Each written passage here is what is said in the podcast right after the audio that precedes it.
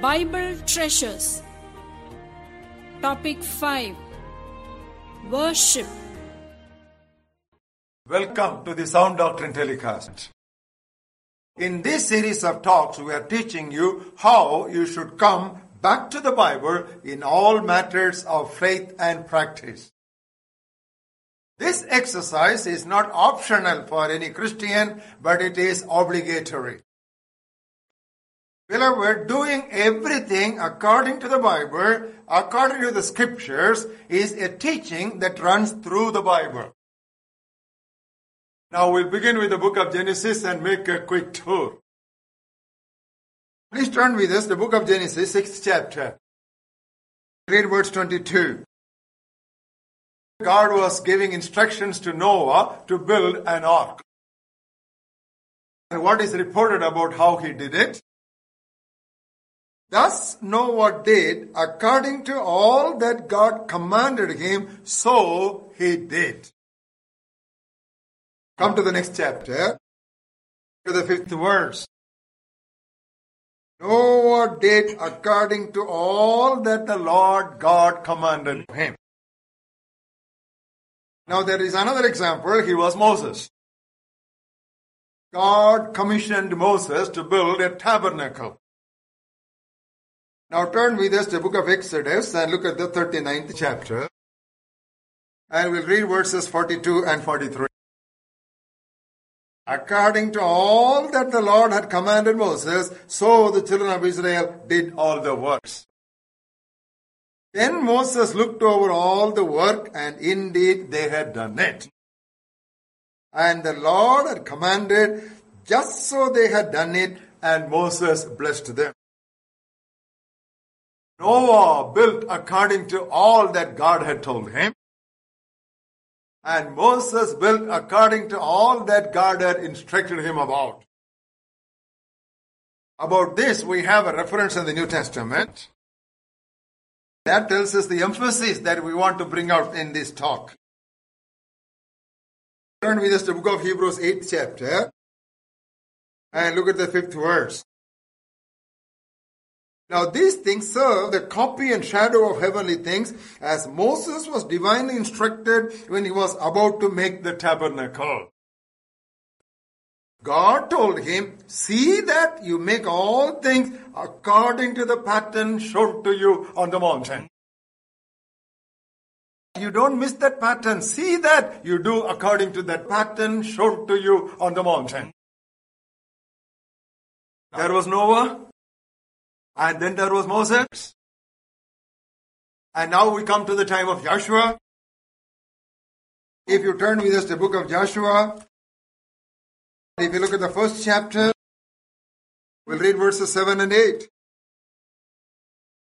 God telling Joshua, only be strong and very courageous, that you may observe to do according to all the law which Moses, my servant, has commanded you. Look at the eighth verse. This book of the law shall not depart from your mouth, but you shall meditate in it day and night, that you may observe to do according to all that is written. That is why when Apostle Peter was referring to the gifts of the Spirit, fourth chapter of his first epistle, if you look at the 11th verse, he says, if anyone speaks, let him speak as the oracles, as the words of God. The same truth was emphasized by Apostle Paul several times, and he also gave several illustrations. If you turn with us to 2 Timothy, second chapter, you look at the fifth verse, if anyone competes in athletics, he is not crowned unless he competes according to the rules. Now, what is the rule book? That is the word of God. So you may do anything, but if it is not according to the word of God, you are not going to be crowned. That was the conclusion. That was the closing words of the Lord Jesus Christ for the Sermon on the Mount. He said that there are two types of people. Wise man and the other is the foolish man. And who is that wise man? He listens to all that God has taught in His Word and he does according to it and he is the man who has built his house on solid rock. But the man who rejects God's Word, but he does according to what he desires, he would be actually building his house on sinking sand. The solid rock is God's Word. What is the sinking sand? Man's opinions, man's traditions, man's philosophies. Anything other than the written word of God, that is all sinking sand. In this light, we are studying the subject of Christian worship. The title that is before us is How Not to Worship. So far, we have done four lessons. Number one, do not worship for personal enjoyment. Number two, do not sacrifice the scriptures for the spirit. Thirdly, do not leave the spirit for the content. Last week we studied lesson number four. Do not forget the Father. Today we will move on to lesson number five. Do not neglect personal worship. Once again, how not to worship. Do not neglect personal worship. Beloved, worship must not be only what we do in a Sunday service or in a present worship meeting. Individual and personal worship must precede corporate, collective, congregational worship. In other words, corporate worship will be spontaneous and jubilant if only each individual would spend enough of time in his personal individual worship. Now turn with us for an example in the life of David. Turn with us to Psalm 34. We'll read the first two verses. I will bless the Lord at all times. His praise shall continually be in my mouth. My soul shall make its boast in the Lord. He says, I will bless the Lord. His praise shall be in my mouth. My soul shall make its boast to the Lord. If you do that, then he comes to verse 3. Oh, magnify the Lord with me. Let us exalt his name together. In other words, first he talks about personal, individual worship, and then he talks about collective, congregational praise. If this practice is not followed, in order to bring people into the spirit of worship, you know, the pastor or the song leader will have to really struggle and exhaust themselves. Otherwise, if only people would come with their hearts well prepared, it becomes easy for the song leaders to flow freely into worship. But what is the problem? Normally, people find it difficult to spend enough of time in personal worship. So we want to give you some practical exhortations how you can enhance your personal worship. Number one, you must open up what we call a worship notebook. There you start writing down various names of our God. For example, write and you can list down the redemptive corporate names of Jehovah. Jehovah Jireh. Like that, there are so many redemptive names of Jehovah. You can think about the various characteristics of God. God is love. God is light. God is merciful. God is gracious. And He is the God of peace. Like that, you can write down all these names referring to his various characteristics. And if you study the biographies and autobiographies in the Bible, God has revealed himself in various ways and means through his people. Any one particular character of God will stand out in each individual. Or he would have revealed himself to that person as the God of the covenant. Or as the God of promise. Or as the Lord of hosts. Or as the God of glory. There are so many names referring to the characteristics of God, you can list them. And you can take all these names and use this particular notebook regularly in your personal worship. The second advice that he would give to you use all your spare moments to be whispering praise unto God. That's what exactly we read in that Psalm 34, we just now read out for you. Look at verse 1. I will bless the Lord at all times. Praise shall continually be in my mouth. So he was keeping the words of praise continually in his mouth. He was whispering praise unto God. That's how we can fully realize the presence of God. That's what exactly we read about Jesus Christ in prophecy. Turn with us to the book of Acts, second chapter, verses 25 and 26. David says concerning him, I foresaw the Lord always before my face. He is at my right hand that I may not be shaken. Therefore my heart rejoiced. My tongue was glad. He was constantly whispering the praise unto God so that he really relaxed in that joyful presence of God.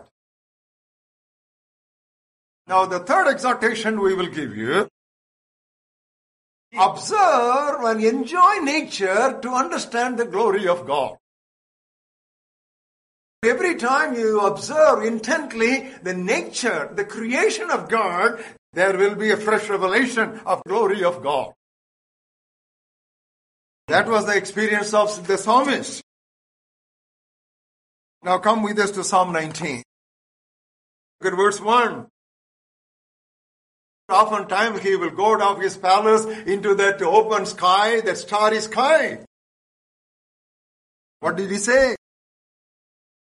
The heavens declare the glory of God.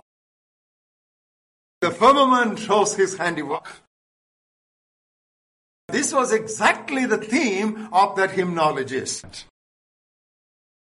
O Lord my God, when I in awesome wonder Consider all the works thy hand has made. I see the stars. I hear the mighty thunder. Thy power throughout the universe displayed. O Lord my God, when I in awesome wonder consider all the works thy hand hath made. I see the stars, I hear the mighty thunder, thy power throughout the universe display. Having said it, you know what he say? Then sings my soul, my Savior God to thee, how great thou art. Then sings my soul, my Savior God to thee. How great thou art, how great thou art. Then sings my soul, my Savior God to thee. How great thou art,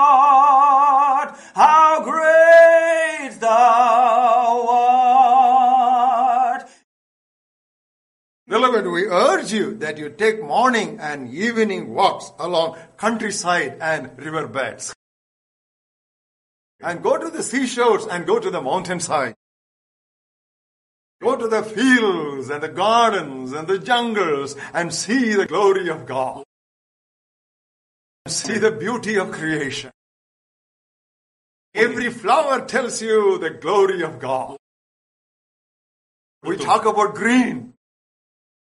But when you look at all the trees, you know, each green is different from the other green. Only God can do it. When I see all these things, I wonder and then sinks my soul. Now the fourth exhortation we will give you.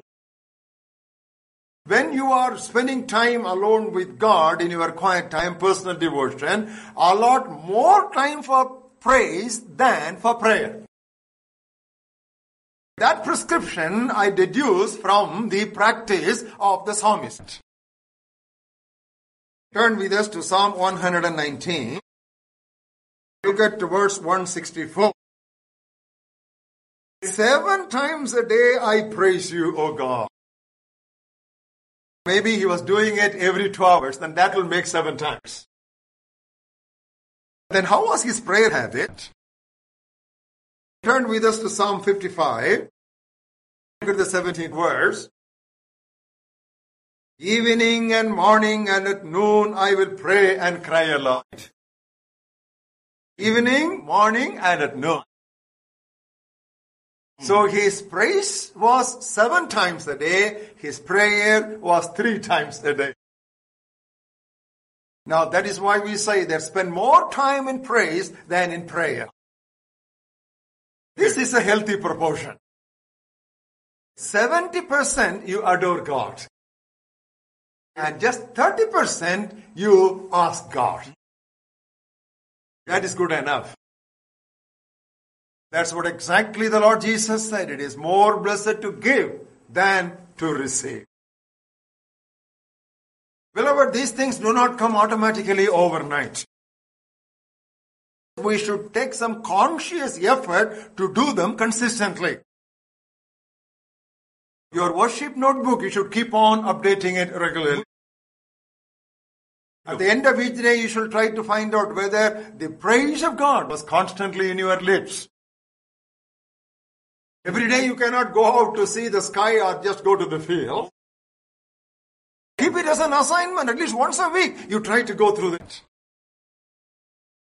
Now, if you don't do it, you know, slowly it will get just uh, die out, and then at the end of the day, you'll find, oh, I have not gained anything afresh in my worship. And consciously, you maintain this proportion of 70 and 30 for praise and prayer.